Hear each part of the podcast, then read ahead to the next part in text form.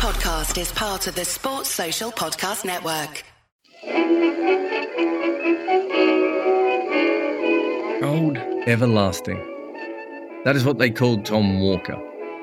Sounds like a country and western singer, or a, I don't know, very optimistic man.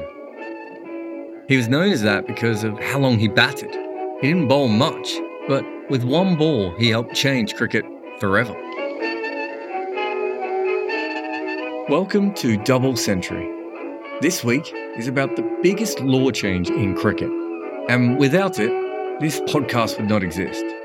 Your signed Glenn Chappell trading card would be worthless, and Gautam Gambhir would be even more overlooked. Had cricket stayed as an underarm sport, it wouldn't be this game. It would be like a slightly harder version of croquet. And it would have been something that you did in private gardens on a Sunday afternoon. Without overarm bowling, cricket would be like snuff or something that Tatler magazine covers would have on them, or that really posh girl from your college, she'd be trying to explain it to you an hour into your first shrooms. Instead, it's a massive worldwide business with close to a billion fans. And that all started with a professional being shadow banned, a woman with large dresses, and a man storming off onto a horse. I mean, kind of. Historian David Frith has long debated that the birth of cricket wasn't Hambledon, but all he really does is picks another old club. I'd argue that it's not really a club game, it started on the streets. But Hambledon is well known as the cradle of cricket. But what it should be, I think, is the cradle of the gentleman's game. Kids were playing cricket all over the UK before anyone had heard of Hambledon. But Hambledon is where cricket starts being narrated the kids didn't write books about how they started cricket. Hambledon did. It was formed sometime around 1760. It is in rural Hampshire, south of London. And despite the fact it wasn't in London, the noblemen and country gentry flocked to it. They charged spectators to come in. Everyone had a bet. Lords didn't even exist at this point. Tom Walker was a pro at Hambledon. His nickname was Old Everlasting. He was a batsman who could bat as the first man in and often last man out. They say he once faced 107 balls from one bowler and he scored a single. John Nyren wrote in The Young Cricketer's Tutor that Walker was a hard, ungainly scrag of mutton frame, weird, apple john face, long spider legs, as thick at the ankles as they were at the hips, the driest and most rigid limbed chap. His skin was like the rind of an old oak, and as sapless. He moved like rude machinery of a steam engine in the infancy of construction, and when he ran, every member seemed ready to fly into the four winds. I mean, that's some description. Walker did something even more amazing than move like rude machinery or score one from 107 balls. He made an attempt to introduce a new form of bowling, or throwing, into proper cricket in 1788. There is a school of belief that outside the Earl of Winchilsea's entourage and Hambledon's other elite, in the streets and parks, kids and adults had been doing it for years. But their games were never reported on unless someone died or used a dog as a player. At Hambledon, such disgusting bowling would never be allowed, and instantly Walker was called for a no ball and told by the Council of Hambledon Club that it was considered foul play. Batsmen were on this committee, batsmen of nobility and pedigree. Walker's rudimentary round arm was fast and scary, and no one wanted to face it. So they told him not to do it. And although Walker was well known enough that he was someone who could be reported on, his lowly status as a professional meant that it was easy to force him into giving up this ball. By bowling that way, he was putting his earnings in danger, so he just never did it again. Well, the crowd's gone wild. The mobile phones are on, the lights are on. Will this be the hat trick? Let's see. Oh, Morgan! He's got a hat trick! Lasith Malinga! You beauty! You've got a hat trick! What brilliant bowling by the Sri Lankan captain! Well, he's turned it around, and what a magnificent delivery! Oh, what a moment! What a moment! And Lasith Malinga could smile. Brilliant. I mean, first ball, he had no clue whatsoever. The angle of the bat suggested that he had missed the ball when it was in its full flat. Yeah, that's him, number 99, no more. Denner struck on the pad. They're asking that question. Four in four. Too good to be true. It's too good to be true. Four in four for Lasith Malinga. New Zealand now 15 for four. Ross Taylor gets deceived by a fuller length ball and plumb in front of the stumps. A dead duck. Fantastic, fabulous piece of bowling, accuracy, sideways movement.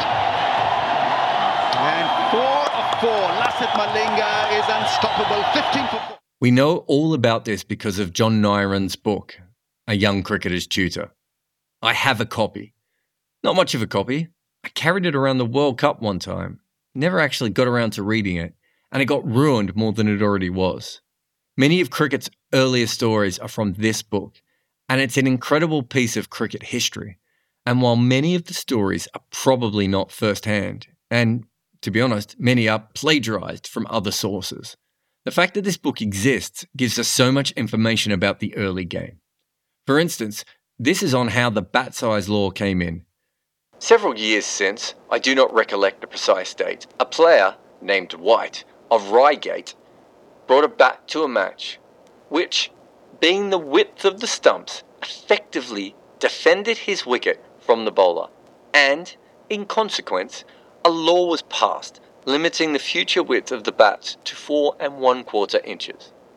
Another law was decreed that the ball should not weigh less than five and a half ounces or more than five and three quarter ounces. The book itself is little more than a hundred pages, but a bit like the Ashes urn, size isn't everything. Tom Walker kept playing as a batsman and a lob bowler, literally lobbing the ball up high. People were still doing that in first class cricket up until World War One. Almost 20 years after the round arm incident, he played in a match where John Willes Esquire was playing. Willes had a sister named Christiana who loved playing cricket. She would help her brother. According to an article from her son, almost 100 years later in 1907, it was my mother's skill in throwing the ball to him for practice in the bar at Tonford. Later, he trained a dog to fetch the ball, and there was a saying that Willes, his sister, and his dog could beat any 11 in England. So, if you have ever heard the story that a woman invented overarm bowling because of big dresses, and by big dresses, I mean, think those big toilet roll holders or the big hoop creations with wood that sort of jut out sideways. Well, this is where that story comes from. The weird thing is, her son never actually mentioned the dresses. That was added later. And the story becomes part of cricket's folklore. But the dresses story is definitely not true.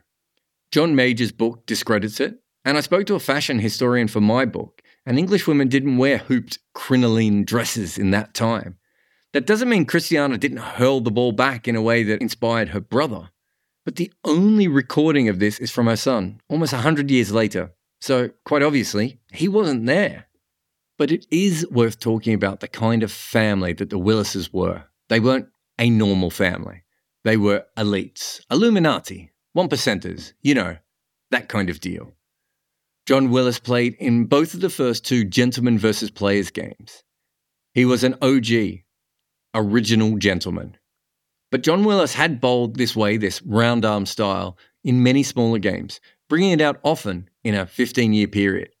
Outside of major cricket, round arm bowling wasn't completely outlawed. The laws were still filtering through the game, but he wasn't always invited to play because people knew that he did bowl this way. In 1822, he played for Kent against the MCC. He bowled one of his round arm balls, was called for a no ball for throwing, the first to ever be called for chucking, and then he left the field, got on a horse, and rode into the sunset, never to play cricket again. Now, how much of that is true, I don't know, but it's a fantastic story, and it was his final first class game. Well, this has appeared from nowhere. This guy's bowled a lot of overs in Australia, and all of a sudden, from nowhere, he's now being called for bowling no balls. Well, I hope he's not calling him for throwing. He seems to be looking straight down the... And he calls him very late, so I'm sure he's calling him for throwing. I hope it's not, but I've got a terrible gut feeling. I tell you, Bill, having looked at that, there is absolutely no doubt that he's called him for uh, throwing. So umpire here says that is a no ball. So what he's saying is that he bent, he had his arm bent and he straightened it. The bowling of John Willes, possibly Christiana Willes, and definitely Tom Walker was very different. Underarm bowling was kind of rubbish. Okay to your three year old nephew, but not really a demanding athletic endeavour that would captivate millions of people like Wes Hall in mid flight. So Willes used this skill honed with his sister to try bowling round arm in high profile matches. And although he was the main proponent, others bowled as well. If you're imagining some kind of Richard Hadlee mustached chap with grace coming in, that wasn't the case. The early round arm bowlers came around the wicket and sort of hurled the ball, I could only assume in a style like a drunk Lasith Malinga. There was a huge group of people, prominent people, that didn't want round arm bowling at all, and later on they would also go on to fight over arm bowling. William Ward was the man who bought Lords off Thomas Lord, because Thomas Lord was actually going to put a property development on it. Ward and many of the other haters thought that overarm bowling or round arm bowling would ruin the game. It would ruin batsmen, it would cause injury, it was throwing, it was horrid, it was repugnant. While throwing, we bend our elbow and then we straighten it when releasing the ball. This phenomena is not allowed while bowling. So, bending the elbow and straightening while releasing the ball is illegal. During the bowling action, once the arm reaches the shoulder level, if the elbow is bent as shown in the video, then it should not be straightened before releasing the ball.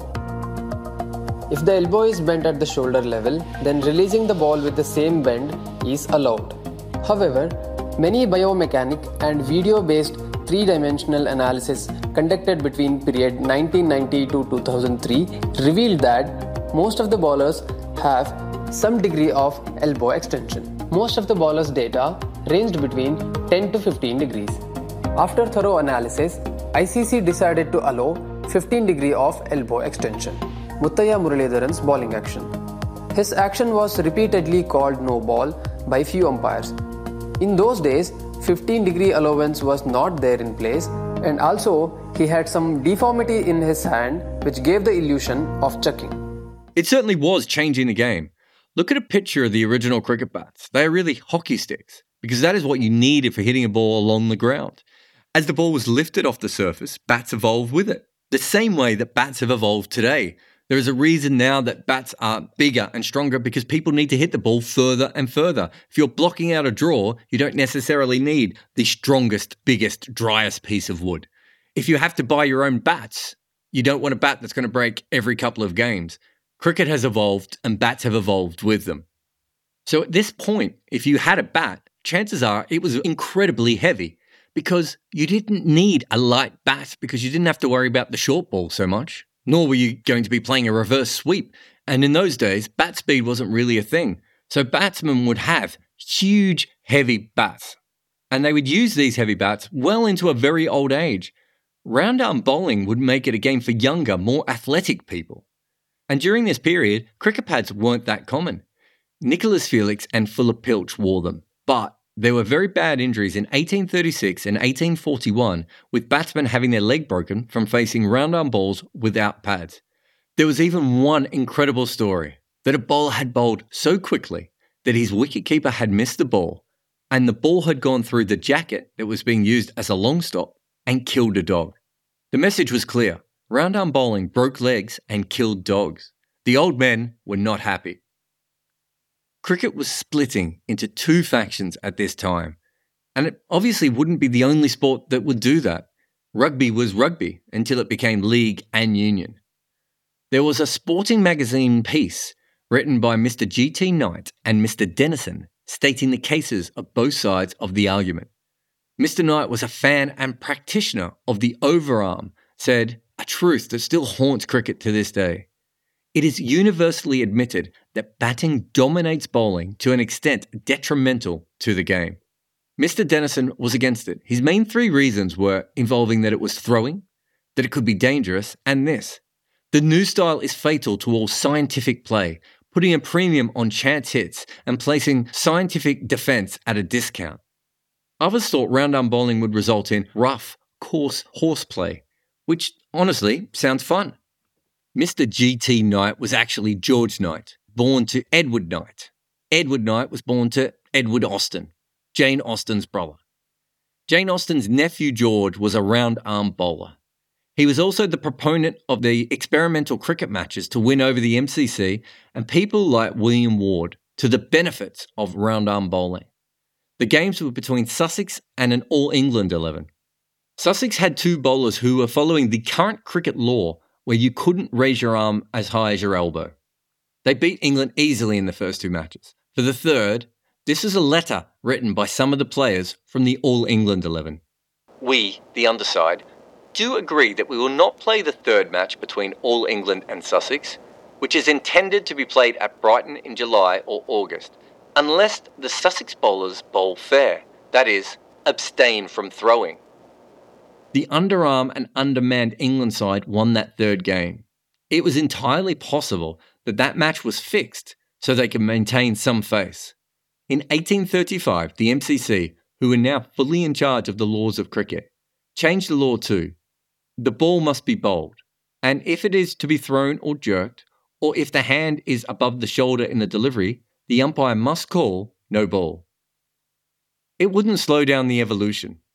Bowlers kept raising their arms higher and higher, and this also changed how batsmen played. Still, the powers that ran cricket fought evolution. Overarm bowling, as it is practiced today, was not legalised until 1864, only 13 years before the first ever test. Some historians have disagreed with me that this is the most important law change to cricket. A few think it was inevitable, a natural evolution. But there were powerful people who were fighting against it. And this took 70 years for cricket to finally change. Many things could have happened in that time. There could have been, as I said earlier, a rugby type split. Another sport could have taken stranglehold, or cricket could have continued as this underarm game and never really got outside of England.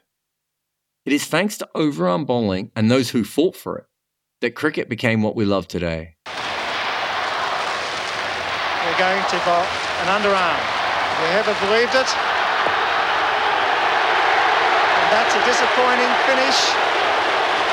Disappointed Brian McKechnie, the crowd boo. And it's all over. Well, that's disappointing. But very disappointed, Bruce Edgar. What John Willes did was actually make the game of cricket the sport that we love. Because underarm bowling is largely nonsense, even more so than off spin. And back then, cricket was only slightly more interesting than croquet. If it had stayed as underarm only, it would have ended up entirely as a sport of the English elite. The best athletes would have gone to other sports. It would barely be a sport at all, more an eccentric novelty, a garden game for weddings at country estates. Instead, because of people like Tom, Christiana, Edward, and John, it's a game that's been lasting ever since.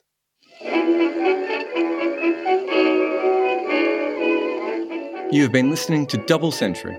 I'm Jarrod Kimber, and a few years ago, I wrote a book called Test Cricket The Unauthorised Biography. Many of the stories that I tell in this podcast can be found there. This episode was written by me.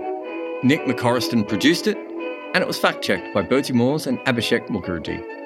Double Century is brought to you by the good folk who support us at Patreon. You can find the link in the show notes. If you can spare any money, please help out. Also, if you could rate, review, and share this podcast, it all really helps us. This is the first season. We'd like to do a second season, so please support us in any way you can. Thank you very much. Sports Social Podcast Network.